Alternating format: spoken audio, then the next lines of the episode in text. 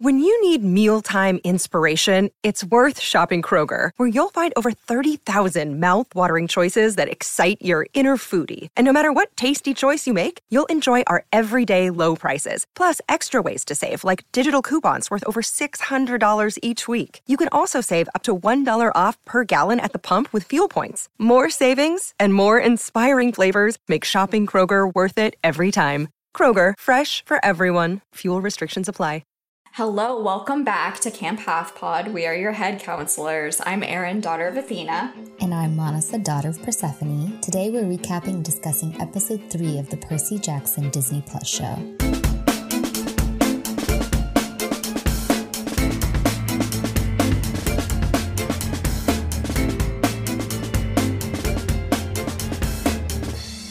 It's time for Medusa. And this or one woman. this one was fun because it was so different than in the books, but it made sense to today's climate and like all the mm-hmm. recent conversations that we've had about Medusa. And mm-hmm. looking back at our old outline, it's funny because I was at, we went through like, oh, what is the myth of Medusa? And I mm-hmm. popped off because I was upset about her story, Yeah. which is fair. About like the way it was portrayed in this or about her story in general. her story in general, her the Yeah. way she's portrayed, I thought was reasonable for a children's book that Mm-hmm, came out in 2006 or whenever it did. Yeah. And I liked how they included that, but she also is not like she is a monster. Like she is not someone who is good to them. Like her alternatives is not is still harming other children. So Yeah. It, you have to have both, right? You have to have a reason that Percy is allowed to uh, kill her. Or if she's like just another woman scorned by his father, and then Percy kills her, it's just like oh, darkening his so his first act of being a demigod is like Ooh, yeah. murder. I mean, he does kill the Minotaur, but I do think that doesn't it doesn't feel the same. Like he that's more like self-defense. And also the Minotaur isn't humanized. He doesn't have a conversation with the. Minotaur. Yeah. Mm-hmm. So I loved that you watched this before I did. And so you were Uh-huh. really hyping it up and it lived to its hype. So why don't you tell me what you thought about like when you saw Medusa, first impressions? Oh, it was so. I was. I mean, I I'd seen her like promotional picture, um, but I was very. I mean, they were. Do, I, the second they started doing things differently from the book, which we'll talk about that when we get kind of into the scenes. The second they started doing things differently, I was like, oh, like I was intrigued. I wasn't really sure where it was going, which is kind of fun as a viewer of someone who's read these books a lot of times to still be on the edge of my seat, be on my toes. Um, and each change, I found myself pleasantly surprised, which is a lot of the time with changes from books, like beloved books, it's hard to let go of. But this, a lot of these changes, I was super. They made me think a lot about the way that monsters are portrayed. And it also made me think a lot about some of the conversations we had, especially that in um, like Heroes of Olympus and in Trials of Apollo, that I think some of Rick's later works and maybe even like the last book or two of Percy Jackson, uh, they lend themselves to conversations about like who we define as monsters, you know, um, makes me think of our whole thing about Gaia where we're like, she's not wrong, but she's going about it really poorly. And um, I think some of those thoughts that I'm sure Rick has when he writes these retellings bled into this different portrayal of Medusa. Yeah, I think that's exactly it. She's not wrong, but the way she goes about it is incorrect. Mm-hmm. Mm-hmm. It also is funny because so we're recording this the day or two days technically after the first two episodes dropped. And my TikTok, first because, you know, I've been sending things to Erin. So, you know, the my for you page, my algorithm is catching up and giving me all the Percy Jackson stuff. Also, there's a lot more Percy Jackson stuff because there's so much movie content out, I mean, TV show content out there.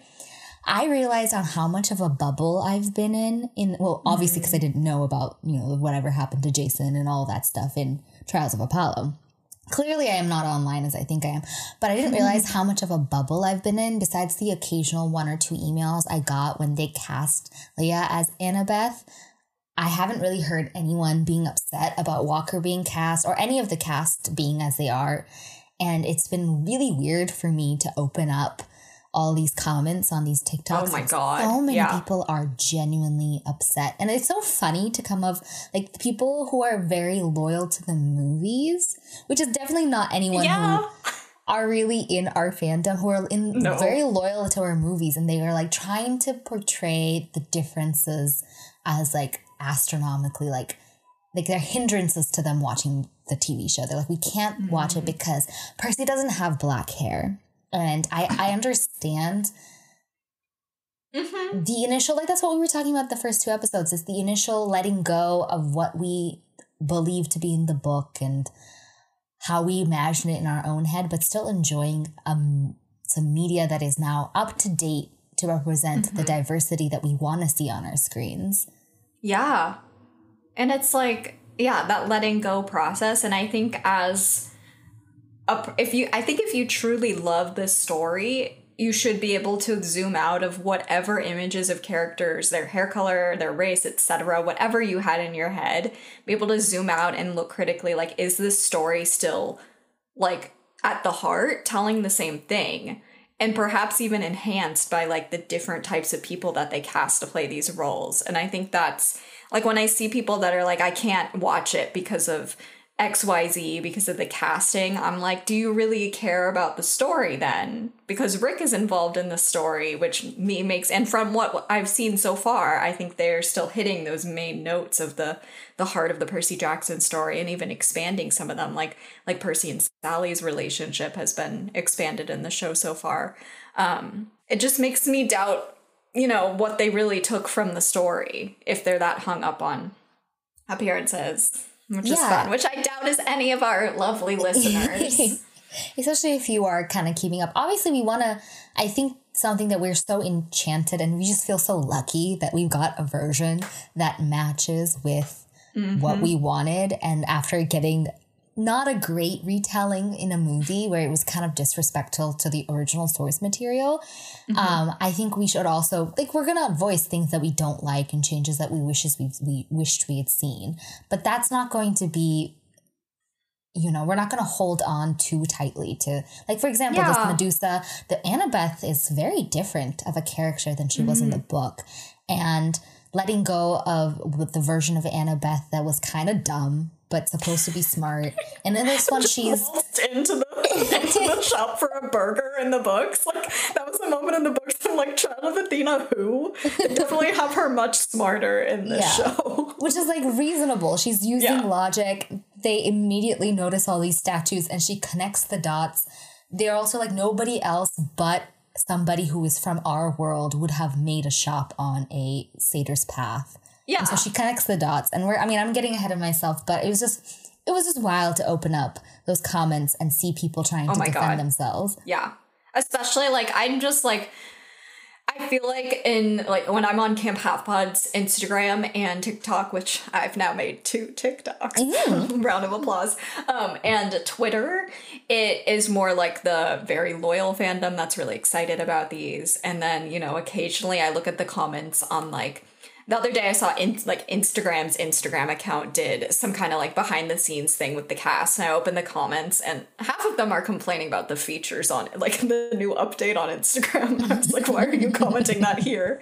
But a bunch of them were like very loyal to the movies or just straight up being really racist and problematic and I was like, "Oh, this is this conversation still happening on the internet. People suck." Yeah. The end. The little safe bubble in our echo chamber. I know. It is interesting, but mm, that being said, we are going to talk about Medusa. I think that we have a lot to talk about with each other because I just kind of texted Erin my live reactions while I was watching it, mm-hmm. which is fun. But we haven't had a chance to like really sit down and Yeah. talk about it. So I have a feeling this is going to be a long episode. So on to your butts. Yeah. I'm like, we already had a lot of thoughts on Medusa anyway, Yeah. which is fascinating because, like, I wrote down in my notes, this only aligns with three chapters of the book. Like, it's like chapters nine through 11. Um, and our own episodes is kind of like the very tail end of our episode four, and mostly just our episode five that we discussed. Um, if you're someone who's maybe listening along to those old episodes or anything. So it's not like a lot of a lot a big chunk of the book, but this is just such a rich uh part of the book and also they expanded a lot with Medusa. So let's get into it. So, our episode summary from Disney Plus itself says Percy is tasked with the quest to return Zeus' stolen Master Bolt to stop a war between the gods. Choosing Annabeth and Grover as his quest mates, they set off to retrieve it from the underworld. Enemies derail their journey before it's barely begun, and the three seek refuge from a stranger that could pose even more of a dangerous threat. Mm-hmm. Okay. Well, this episode opens like uh, you're we're immediately getting into it. Percy is going up above the the big house to the oracle. Who he oracle? refers to who does he calls her he says she looks like a Halloween decoration. Damn.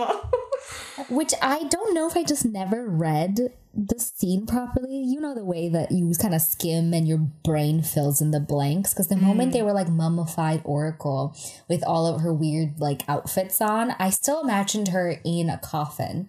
So seeing her seated oh, on a seat, which I don't think that's in the book, no, but as soon as they not. said mummy, I was like, oh, she's like a mummy with a weird wig on and she looks kind of cartoonish. and mm. this one, it took me a moment. He had to get a little bit closer before I even realized that she was kind of mummified because she looks mm-hmm. just kind of like a doll. Yeah. I mean, he's right. He, she looks like a Halloween prop. But yeah, I just pulled up our, our old outline to see because we wrote down, we actually took notes on this, on her appearance. And in the book, she's described as a mummy wearing a tie dyed sundress, beaded necklaces, and a headband over long black hair, and her face is leathery. So I guess she's not really a mummy because she has skin that's like visible. So yeah, I think she was pretty much like how I how I pictured it in my head as just like a decrepit old lady in a chair in in an attic.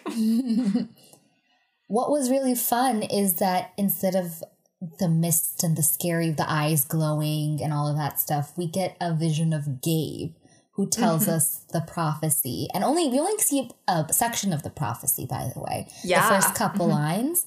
And I think it was a mixture of like it made it funny that this like very New York accent comes out and Gabe mm-hmm. who's a, very much this comedic cartoon character and someone that Percy despises is having to give him the quest. Mm-hmm. Yeah. And I thought my thought is also it's to bring Gabe back up because I in the book at this point that like once Percy's at camp, he's immediately seeing those like newspaper articles where Gabe is like my stepchild has run away and probably killed my girlfriend or wife. I don't remember if they're married. Um, and spreading slander about him. Whereas it, maybe this is a way to like remind the viewers, like, hey, this guy, he's still out and about and he still sucks. but he's definitely a lot funnier in the show than the book. Yes. Which I did see a tw- someone on Twitter because people were complaining about that. And I did see someone have a good point where they were like, "Do you guys want to see Sally being abused? Like, were you wanting that?" And I was like, "That's a good point. I actually would prefer to see her just with a guy that's kind of annoying instead of like extremely abusive." So, but the thing that's been brought up on our Discord, and we've discussed it a bit, is at the end of this, in the books at least, Sally high key kills Gabe. Yeah and if he's just kind of annoying, it makes her more of a villain than this heroic mm. battered woman moment. Okay, but like also, we should just be able to kill men for being annoying, actually. I'm actually a fan of that. I'm just curious if they took that out completely. I mean, obviously, we yeah, won't know until we we'll watch see. it. And she just leaves him and she just has a moment where she's like, goodbye. Or if we find out that this guy, who in front of Percy is just kind of annoying, is actually very much a monster. Yeah. He could be. I mean, yeah. like in the very first episode, Sally said something along the lines of like, uh, just because it looks like a monster doesn't mean it is a monster. So, you know, maybe maybe Gabe we're gonna get some more on Gabe sucking. Or so, not. I'm still a fan of killing him. me too. I really hope she kills him. I yeah. I don't know if a lot of people were wondering if it was because it was on Disney and they were trying to like be like, yeah. oh, murder, maybe not, but we'll mm. see. Yeah. Well, but then Percy kills Medusa, as we'll see here. so I guess murder is okay if they're invisible. Yeah. well, it was very fun in this one because Annabeth instead of inserting herself immediately, signing up yeah. for the prophecy, the quest, not giving Percy a choice, she's chosen without any hesitation mm-hmm. by Percy. He's he gets the entire like all the counselors from all the the head uh, counselors from all the cabins lined up. He chooses Annabeth before anyone even gets to chance to like make their um mm-hmm. plea their case essentially. And Annabeth does a good job of like not making eye contact. She's like mm-hmm. clearly very surprised, but yeah. Cuz I mean, I think as a viewer if I didn't if I was only watching this show, I might be a little bit surprised that he chose her because it's established that he's like very weirded out by her, but he does know that she really wants a quest. Um, and we later learn in, in this show version his logic with choosing her. But at this point, it's kind of just like, oh, all right, I guess they're friends now. What is also kind of nice is that he's just kind of weirded out by her. And mm-hmm.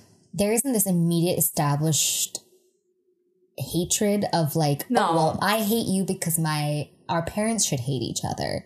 Mm-hmm. Instead, it's like they're genuinely annoyed by each other's personality. yeah, which yeah, is in the book. Fun.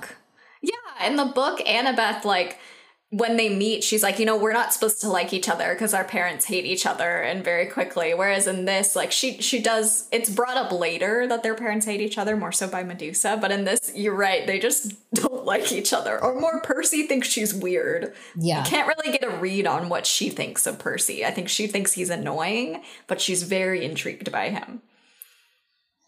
So we get Luke giving Percy his shoes, the the Hermes shoes. Mm-hmm that then we find out that Percy chose Annabeth over Luke, even though he clearly has more of a friendship and a bond with Luke because he knows that Luke is going to choose Annabeth no matter what. And mm-hmm. he doesn't trust Annabeth, but he also trusts that he has different motivations. He doesn't give a shit about this quest, honestly. So he knows that this quest has to be finished. Mm-hmm. So he knows Annabeth will go and finish the quest without him if he takes a detour and go get goes gets his mom. Yeah. Yeah. Whereas, and we I realized we forgot to mention that there is a scene before that with him choosing Grover and he goes yes. out to the the stables and and invites Grover to come come with him because he he trusts Grover. And also well, Grover's some... been punished to like shovel poop because he uh told Percy about his mom at the end of the last episode. And there's a moment while he, Grover asks him why he's choosing him that Percy has a flashback to the Oracle finishing the rest yes. of the mm-hmm. prophecy. And he talks about how someone he calls a friend will betray him. And he knows Grover won't because Grover has stuck his neck out. Mm-hmm. Even when it means hurting Percy's feelings, he's doing the best for Percy. Mm-hmm. Yep. I think this episode really does a good job of showing how much Percy and Grover really like each other mm-hmm. and they have this very like special bond. I think it's very cute because a lot of us are focused on the Percabeth of it all, but the yes. truth is this book is very much an establishment of Grover and yeah. Percy's friendship. Yeah, like Percabeth is really not a thing yet. It's it's the slow burn. It's quite a slow burn. We don't yeah. we have a while to get to any of that, but um yeah, I think this is the is, friendship book. Yeah, this is the friendship book between Percy and Grover and like baseline establishment of like he's like Annabeth is my friend. And then second yes. book, Sea of Monsters, Grover is MIA. And so he and Annabeth mm. really build that relationship and find each other's flaws and all of that stuff. That's really fun exactly. to read. Mm-hmm. Even though we always rank it pretty low, I think. I honestly love it though. Like yeah. one of my favorite moments is in that, like when they're like hugging underwater. Oh, yeah. I'm gonna cry seeing that. They better greenlight this stuff. Maybe by the time this episode is out, they'll already have announced five seasons. Who knows? Yeah, who knows? So as they go start their quest, they pass the pine tree with Annabeth going to say bye to Thalia, so that's as they call her. And in that moment, that's when they get we get the backstory of, Ta- of Thalia and how she got turned into a pine tree. And Annabeth is obviously very protective of her friend. And Percy voices what I've always felt. And I was thinking about this a lot of like, if they're the gods, they're literally the most powerful beings in the universe. The thing, the best way they did to honor her for her sacrifice and being Zeus's daughter was turning her into a tree. Yeah, And- like we know the gods have turned people into gods before, and they're just like a tree will do. Well, it's seen over and over again that these gods keep Mm-hmm. turning people that they love instead of letting them die in peace. Honestly, they keep making them plants. What is up with that?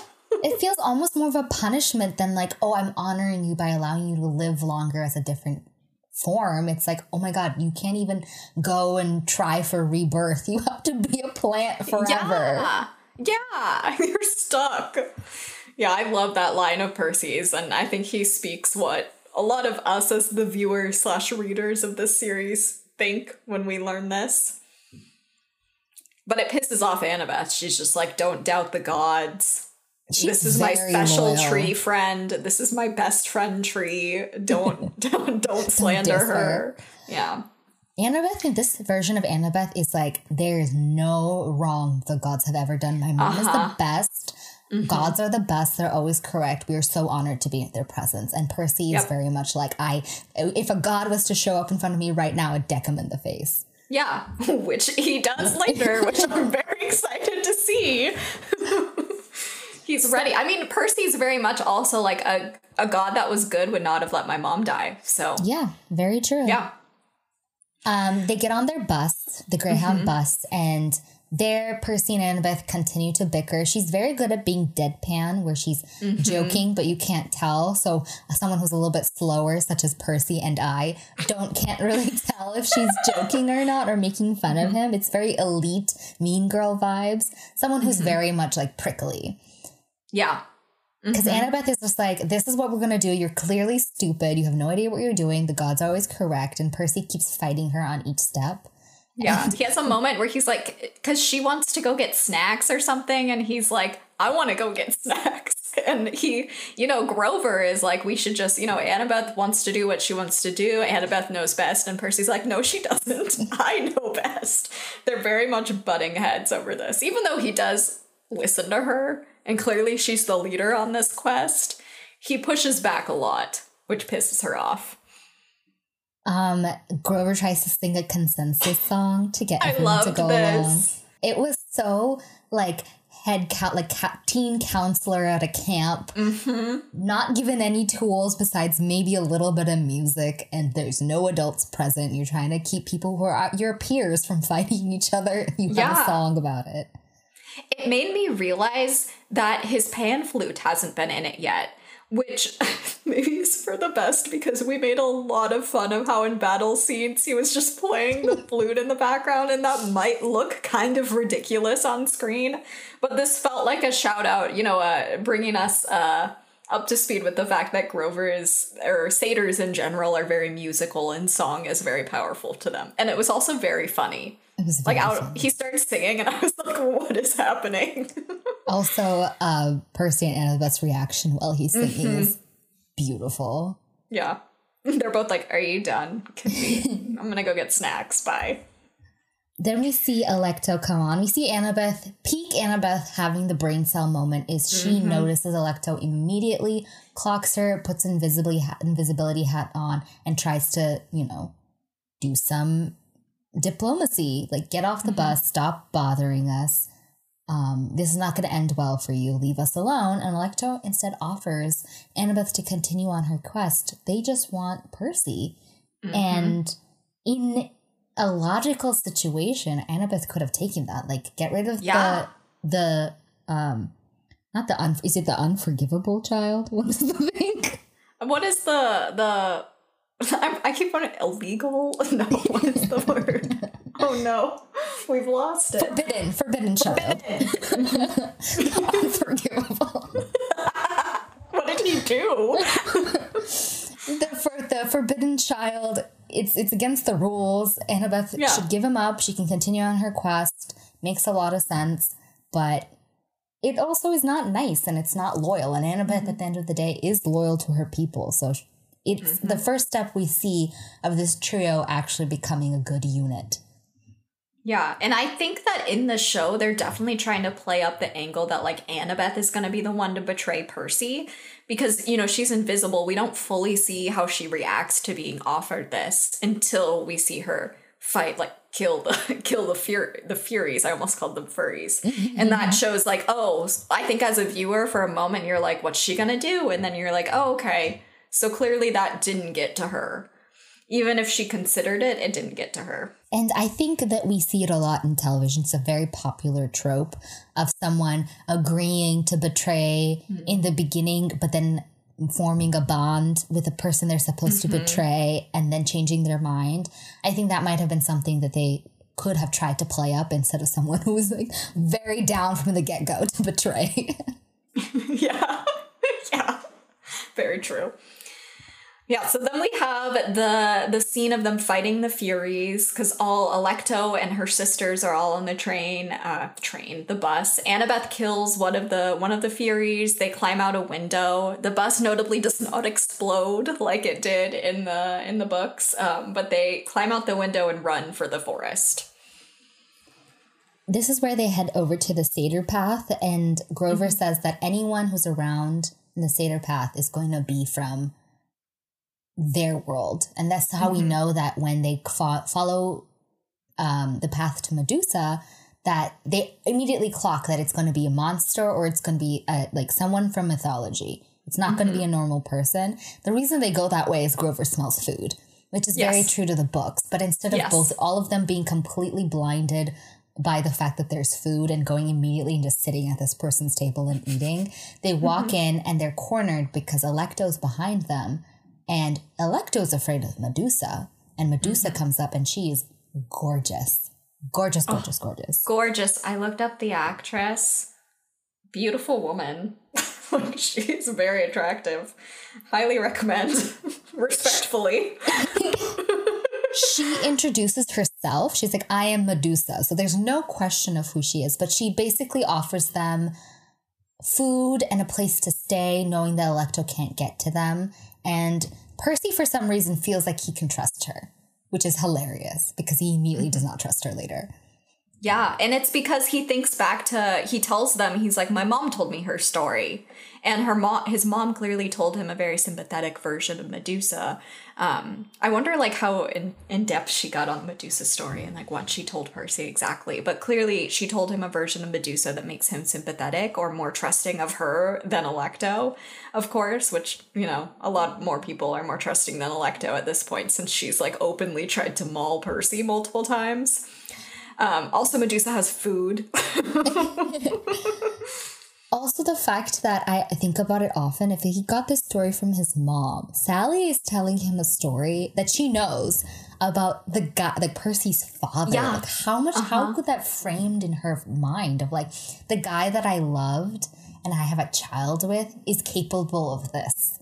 yeah. My understanding of Sally was always that, and I don't know if this is like my own head headcanon or was alluded to in the book, but I always assumed that she didn't know much about Greek mythology until after she had Percy. Like, I always imagined her reading all the myths after she became pregnant, um, trying to learn everything she could. And in that, if in that head headcanon that I have, I like the ugh, the the layers of you know sleeping with this man and falling in love with him and then learning all of the terrible things he's done and that he's the father of your child So Medusa plays to Percy's sympathy, but she's also mm-hmm. trying to play to Annabeth's as well. She's like, Your mom yeah sucks, dude. And this is what she did to me because I fell in love with Poseidon and I quote unquote embarrassed Athena, which is a very clever way of telling the story without telling.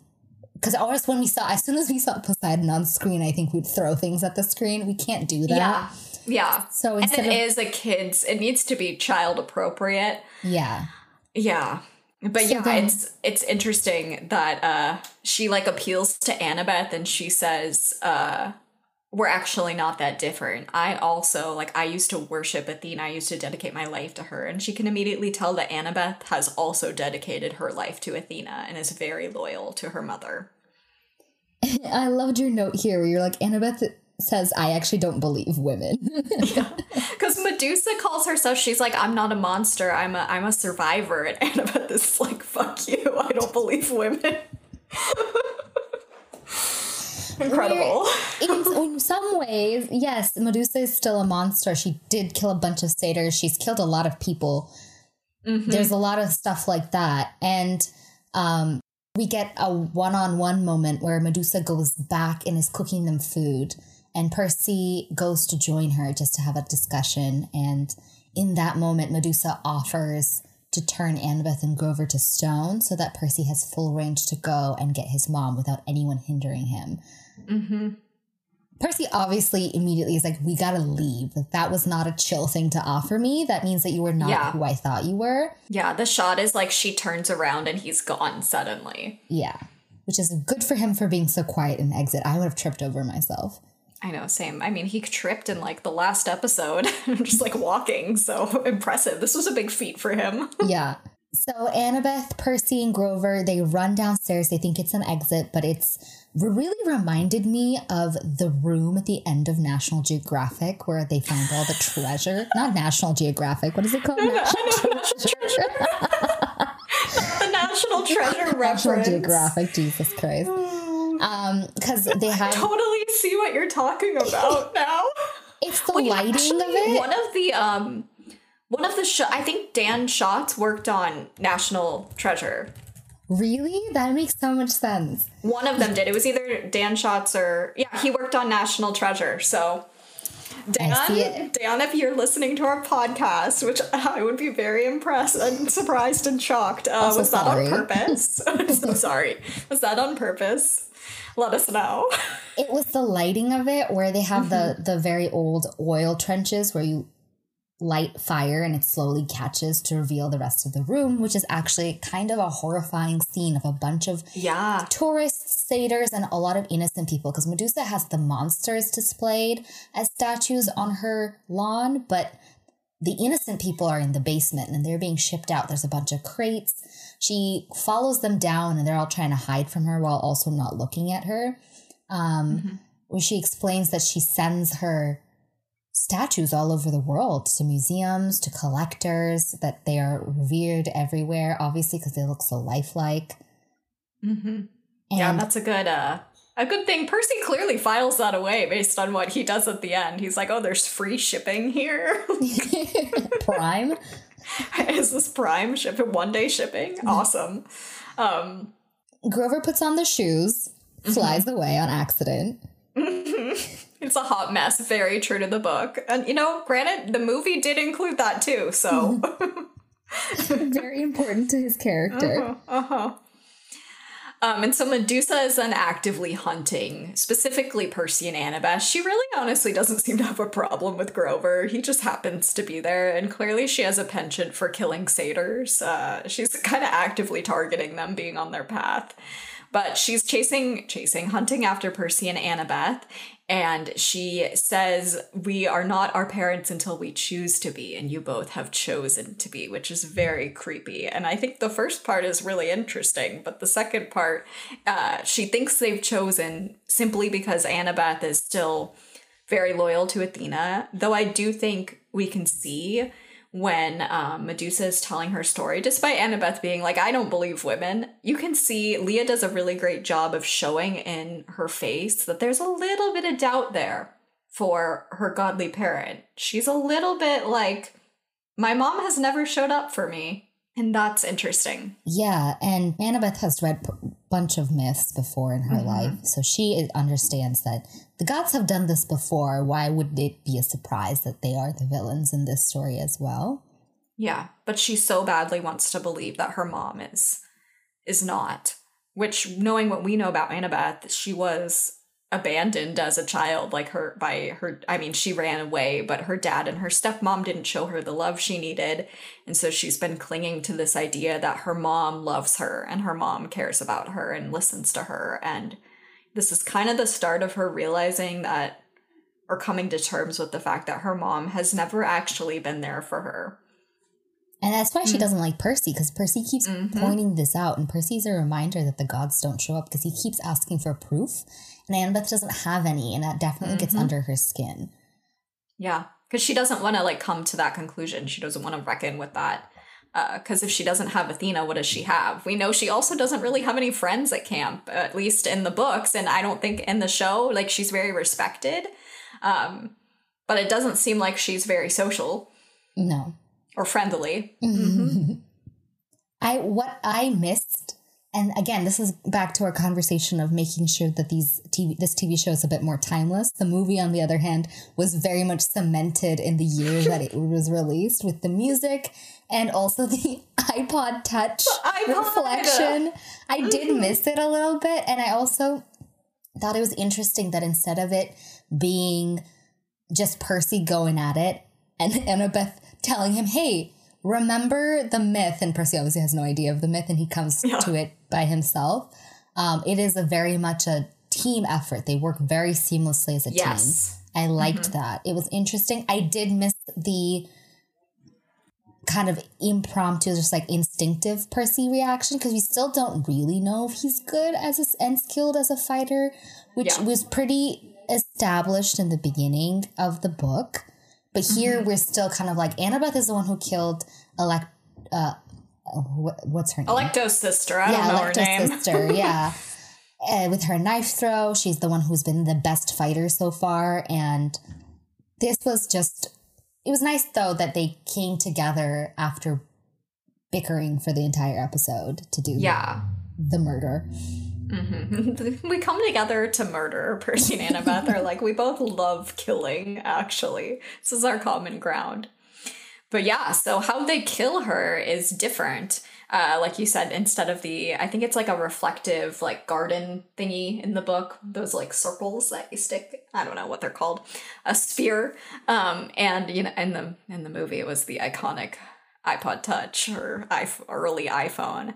Um, but they kill Medusa, like you said, like Annabeth puts the invisibility cap on her head, Percy slices her head off, they're working together, and now Medusa is dead. And n- now they have to decide what to do with her. But before we go into that, I did want to play. So we got a clip from an interview with the uh, showrunners, and this is from specifically from Jon Steinberg, who is one of the executive producers of the show, talking about the character of Medusa and this conversation of like what is a monster, what isn't a monster. So I'm gonna play this real quick. to me, that was one of the the toughest puzzles of the project was Medusa. Um, you do the Minotaur and it's complicated, but everybody kind of knows. Um, everybody has a job to do, and, and and it's a huge technical exercise with a huge team. And Medusa didn't want that. Um, the more you tried to design her as a as a as a creature, the less interesting she got to me. And it took a minute to back out of that process and start to realize that what we were really trying to figure out is who she is, not what she looks like. And that the Medusa that I had seen in in the iterations that I was familiar with um, leaned heavy on the monster. Uh, and even when she was, um, you know, portrayed in a more human form, um, she was this very imposing, Thurman, tall kind of a presence. And the moment Jess popped into my head, um, everything clicked into place. Um, that doesn't look like that. That doesn't sound like that. Um, I want to hear that woman tell a story about how she got this way and care. I loved how they talked about Medusa and the the way how much thought went into how they're portraying this character because this is well the Minotaur is like the first big monster that we meet. This is the first monster that's like has dialogue and has like a a narrative outside of just being a big man that wears or big man, big monster that wears tiny whities. So I think it was definitely really important the way that they chose to portray her. And this is a setup for the rest of the the mm-hmm. show. We keep getting monsters and characters that continue to probe and make Percy doubt his quest. And so this mm-hmm. was a great setup for that because the rest of it is like it's one thing when it's just being chased by scary monsters. He's like, yeah, this is clearly evil and I am good. W- Whereas when it's someone with a dialogue and a backstory and he mm-hmm. they they came to her home. They walked into her home and murdered her. Like Yeah. there has to be something that she like fed them. yeah. She was So- going to murder them, but she Yes, did feed them first. That's important. Um, I also Yeah. thought that the using the Yankee cap to hide Mm-hmm. her severed head was smart because I think by making her look less like a monster and making her look like a person, having her head just you know be something that Percy holds and you see is going to make it hard for like parents to want to let their young children watch it. So instead, That's a good point. Mhm. we have Walker pretending to hold air. So it's like, I you know. I love that for Oscar-worthy. him. Yeah, and that's a good point because I remember we went to some press conferences with the costume designers too. Um, and Tish Monaghan, I remember talking specifically about designing the Medusa outfit. We do have a little short audio clip from Tish Monaghan just about the costume design that I wanted to play, so we will play that here. when I uh, first had my initial discussions about Medusa, our two executive uh, creative producers really wanted her to appear sympathetic. They wanted her to have, um, you know, a beautiful hat that could be on a slant that could cover her, you know, hair, her snakes. So her wearing a hat then dictated a certain kind of of garment. Percy and Annabeth argue because both of them are unhappy of what to do. They have this head. What are they going to do it with it? Because it's a powerful weapon. It can use be used to turn anyone to stone. If someone, either on purpose or an accident, finds it, it could cause a lot of harm. Percy's just Yeah. like, just bury the head with the cap and get rid of, so you can get rid of the cap, or get rid of the head, everything. Mm-hmm. And Annabeth is so calm, and she was just like, yeah, let's do it, and then just starts insulting Percy. Yeah. And- And, they also bring up the both like both of them are clearly not trusting each other because Alecto said something in front of everyone during the, the confrontation with Medusa outside, um, mentioned like you could have accepted my offer to Annabeth. And then Medusa says something along the same lines to Percy when they're when she's hunting them down below in the national treasure area. Um, so they're both just like, Annabeth is like, what was she talking about? And Percy's like, what was she talking about to you? And they are really not trusting each other. And then, you know, it makes matters worse that Percy wants to bury the one item that she values in the ground and leave it forever. Which is funny because instead of saying, no, that that object means a lot to me, we have to protect it. My mom gave it to me. It's the only thing that my mom has ever given to me. Annabeth says, yeah, like completely stone faced, mm-hmm. says mm-hmm. yes, and then offers like a worse solution as well, and to kind of get under Percy's skin. And the only reason that we find out about this is Grover is able to, he knows Annabeth, he's known her Yeah. for a long time, and he's able to tell Percy, like, hey, this is something that's really important to Annabeth. Don't suggest that. Annabeth, like, you have to, like, Percy is right. We have to get rid of the head. Like, we need to figure out a solution. And Mhm. also just tell us what, like, what's going on. Why are you picking on, like, why are you both not trusting each other? Yeah. And I just, Yeah, I and felt he- very seen in that moment because the way that Annabeth isn't immediately communicative is kind of like how I am. Instead of speaking up, I'll just, like, be That was very you. Honestly, now I'm thinking I feel like I've seen you do that when someone says something, you're just like, yeah. I'm just like, oh, she's not, she does not want to do that. And then I'm mean. And so it's not it's not a great thing. I don't recommend it. I think it's much better to be communicative and honest about Yeah, your yeah. emotions. But my reaction is usually to um, then go for the jugular and be mean about it. like, how dare you say this to me? I'm gonna Yeah. keep a straight face and say something equally devastating to you. exactly. Perfect solution. I mean, if Annabeth does it, then it's fine.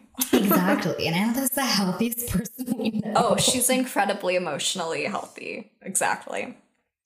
Um, this is the moment where Percy tells them what the Oracle said about a friend betraying him, and he's like, "Well, I picked Grover because I trust you," and then he's like, "I picked Annabeth because you're not a friend, so you can't betray me."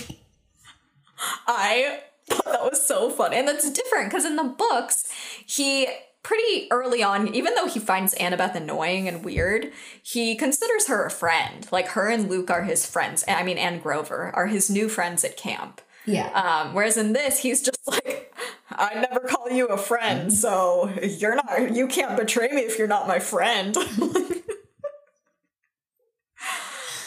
and she looks hurt. She does look really hurt, which I think lends to the fact that I don't think she really has friends at camp. And she Yeah. might have considered him more of a friend than he considered her a friend. what I was gonna say too. I was like, I wonder if she was like, "This is my friend. This is just how we talk to each other." I think she was. I mean, there was that little little clip. I've seen people like gifing it and sharing it in the uh the second episode where she like fixes his armor. And she does it quite tenderly, honestly. And people are like, they're planting the Percabeth seed. And people were talking about how uh, in Heroes of Olympus, Rick revealed that Annabeth had a crush on Percy since she was 12, and people are like, oh, they're really committing to that. Um, so I think that's interesting. I would totally believe that she thinks they're friends, and he's just like, I, I'm not your friend. I would also think it makes sense for her is that the two people she's closest to at camp are Luke and Grover, and Percy gels really well with them. He's very close Yeah. with them. They like him too. So she's like, great, all of us are friends. Poor Annabeth, that's so sad. And also, like, so real. The way that if a boy who I had a crush on when I was 12, even now, Oh. said this to me, and I also thought he was a friend of mine, the way I would never recover. Oh my god. The fact that she recovers to even be friends with him again. Like, I I. mm. Again, they're not friends. Just kidding. According to Percy. I also thought it was interesting that in the books, because Annabeth is just so annoying in like the best way, that she Mm-hmm. makes Percy recite the prophecy line by line the moment he gets it. And so he just tells them all the information up front, whereas he's being a lot more like playing his cards closer to the chest in this Yeah. version is very interesting. I think it also says a lot more about this version of Percy. Yeah. He's a lot less trusting, Yeah. which could be. We did see a lot more background on him being bullied, really only having his mom as a trusted person. I mean, he was betrayed by Grover, and we know now he like he chose Grover because he trusts trusts him. He's regained that trust. Um, but he's definitely very jaded, even though camp is cool and it's cool and all that, you know, gods are real, whatever. He's like, I don't really trust a lot of you, which is interesting. Also, the fact that Percy's fatal flaw, I'm just thinking of this now, fatal flaw is that he's so loyal to the people he Mm. Yeah. loves. This line, getting this line from the Oracle, must have been so devastating because it's not only being betrayed by someone you know, it's being betrayed by someone you consider a friend, which he has so little of anyway. It must have wrecked him, especially to be given it in a moment where he's very emotionally unstable. I just oh, Mm-hmm. was thinking about that. That poor boy. Yeah. Oh. Oh. It's okay, Percy. It'll all work out. It's okay. We'll take care of you. Annabeth and Percy find truce and like a middle ground because they both realize they've been offered moments to betray each other and they both have turned it down. I think that mm-hmm. makes them feel a little bit more trustworthy, like trusting of Yep. each other. Yeah, and I think they both are realizing too that they're not. They probably aren't really cognizant of it, but they're both clearly really guarded and they don't trust easily. And the fact that both of them were offered to betray the other and they didn't, that clearly they're loyal. Even if they don't fully trust one another yet or are suspicious, they're both loyal to each other, which is really important for both their characters, just moving onwards. Percy decides to do the most badass thing, is where he sends Medusa's head to Olympus and I was so glad they kept this. I had a moment where I was afraid they wouldn't when he's like suggesting to bury the cap, and I was like, "Wait, no, you need to mail the head. The head. It's important." Also, Annabeth's cap is so important too. Yeah. So I was very Mhm. surprised, and it makes sense that like instead they play this card. I liked it. It shows Grover also knows Anne. Like he is friends with Annabeth. You can see that. hmm But the "I am impertinent" line Oh. was so good. So Very good. classic. He's just like, "Well, I am impertinent." So good. Science's name sends it to Olympus, and they head on their merry way to the next spot. And Percy starts singing the consensus song, which is Mhm. hilarious. I know. Oh, that's so funny. I wonder if Annabeth. They're gonna get Annabeth to sing it. You know. Imagine that's the last scene of this. I would be so happy. song. Yeah. We need to get everyone to sing. It needs to be like a camp song Oh, around the fire. Yeah. Okay, and then we end on our very final shot. So we see the box that he mailed. Someone in like a UPS mail delivery suit is holding it. Lo and behold, it's Lin Manuel Miranda. of course, there he is. Disney and him have some kind of like blood oath. He has to be in every Disney thing now. but he's like whistling to himself and he says as he as he is going up and he steps out um, of the elevator he's like oh this is he says something like this is going to be interesting or you guys are going to love this uh, so he knows what's in that box I know.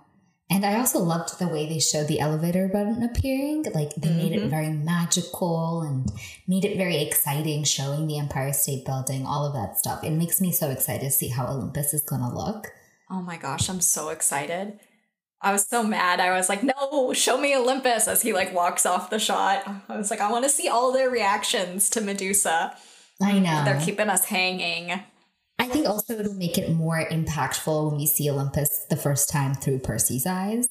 Yeah. Mm-hmm. Oh, excited. It'll be so good. I think we did a lot of um, overall thoughts as we were going through I it. know. We have too Um, many thoughts. Love, I loved it. There were some things I kind of wish they made Annabeth a little bit more annoying, just because it's such I a agree. signature. yeah. I think I was thinking about this like very deeply because I was like, I do wish she was anno- more annoying, but I don't think it's wrong because I was thinking about how there's kind of a tendency with female characters and big franchises to turn them into like two dimensional badass in a show and kind of take away their their quirks, their nuances, but I don't think they've done that with Annabeth because she's still really weird. Like she's still very off-putting. She's not sudden like she is a badass, but she's not, you know, a perfect badass can do everything kind of girl. Like she's definitely has some uh social struggles with relating to people and making friends. I think I just so strongly identified with her annoyingness that I was like, Where is it? where is it? But that's okay. It's yeah. Yeah, I think That's that was my, fear. projection of myself. When she was immediately able to kill Alecto's sister with that really cool knife throw, Oh, I so was like, cool. oh no, like she's gonna be this badass who doesn't really have any room for growth. But Mm-hmm. I'm hoping I didn't see that much again, and I'm hoping Yeah. that that she does have like I hope they mention that she doesn't have any friends and she talks about being lonely and Mhm. not being Mhm. understood. I Yeah. think that's a really powerful subject, especially for 12 year old girls to talk about. Like, yeah. That'd be Mhm. such a good dialogue to have. So I hope they don't take that away. Yeah, I think that's important. And I think, yeah, she is extremely, like, she's like one of the most powerful people at camp right now, and the smart, the only one with the brain cell. So um, it is important that she's a badass too. I just, yeah, I think with a lot of female characters, sometimes we're like in in an effort to make it a strong, powerful like role model for young women, we erase a lot of their uh, the things that make them human. And I don't think they're doing that with Annabeth. I think that she's still very human and flawed. Uh, just the flaws that are that were in the book that are not showing up were also my flaws. So I'm kind of like, why isn't she annoying like me? But that's fine. She's uh she's not for me. She's for the story and for others. new people, new people Yeah. getting into the the fandom, or people who maybe didn't see themselves in Annabeth before and now can because of some of the ways they they changed the way that she appears, and I love that. All right, ready for some lightning bolt round questions? I sure am. All right, let's hear. Well, first let's let's answer it in real time. Okay. Okay, so the rewind question. This is we answered this originally in episode five. Um, it was about based on Annabeth's magical Yankees cap. So, what magical item would you want as a gift from your godly parent? So my godly parent is Persephone. Um, I think having oh, I think either what she's known for is gardening and pomegranate seeds. Oh, okay. So, um, I would think like a flower crown would be kind of cool. I don't know what it would do. Like a magic one. Okay. Yeah, eh, not just one that I wear to a Lana Del Rey concert. Yeah. it's like plastic. It's from Claire's. It's from Claire's. I think that's where we bought ours for the Lana Del Rey concert. Oh, 100%. when we were like 17. Ugh, It's all about, it always comes back to Claire's. Anyway. You know, um, a flower crown.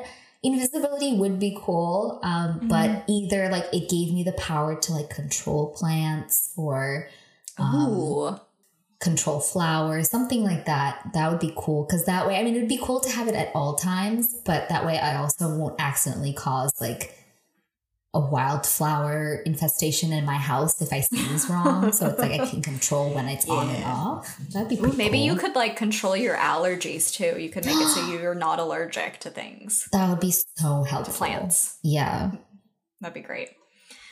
Um, I'm like 99% sure I remember what I said. We'll see when I play this because I've thought about this object daily, basically. I think that I said, and I still think this. If I didn't say this, then this is my new answer. Also, it's still my answer. A book like an Ella Enchanted that can show you what people are doing or like where people are at any minute. I want to spy on people. I think that sounds so fun. And on a quest, I think it would be useful so I could see like where the monsters were hiding. Um, I would probably find out that Luke was gonna betray me because I would spy on him. So, um, I think that would work out for me. And it's feel a cute that's what you book. said. Yeah. I'm pretty sure it's what I said because I have thought about this like for the past three years. I've thought about this anytime I'm like a godly object. I want that book, but with no man in it. I don't want a man inside of man. it, like in Yeah. Ella Enchanted. Yeah. Does that mean that you having like my location and find my friends, it's like this version of the book for you? Uh, maybe it is. Uh, yeah. I mean, I definitely wouldn't want to like. Maybe I think it would have a filter, like a a filter if someone was doing something, you know, private. I don't want to see that, and But so betraying you is private? like, I, like if they're not wearing clothes, more like Oh. you know, Yeah. you know, if they're like in an indecent way, then I don't. I want it to have like a filter, like a not safe for work block on it because I don't want to accidentally peep on that. I just want to like spy on them doing uh sneaky things. All right, let's see what I. I have no idea Okay. what I said, so I'm I don't know. I just I'm pretty sure I said this because I think about it. okay. We all love Annabeth's Magical Yankees Camp. What magical item would you want as a gift from your godly parent? Mm, interesting. I feel like an easy out would be a sword because I expressed to you my desire for one earlier. Though I do love the idea of invisibility. Like Harry Potter really turned me on to that idea of being able to be Right. invisible. Feel like it's somehow noble. But Yes. yeah, I, I I would go with a sword. Not gonna lie.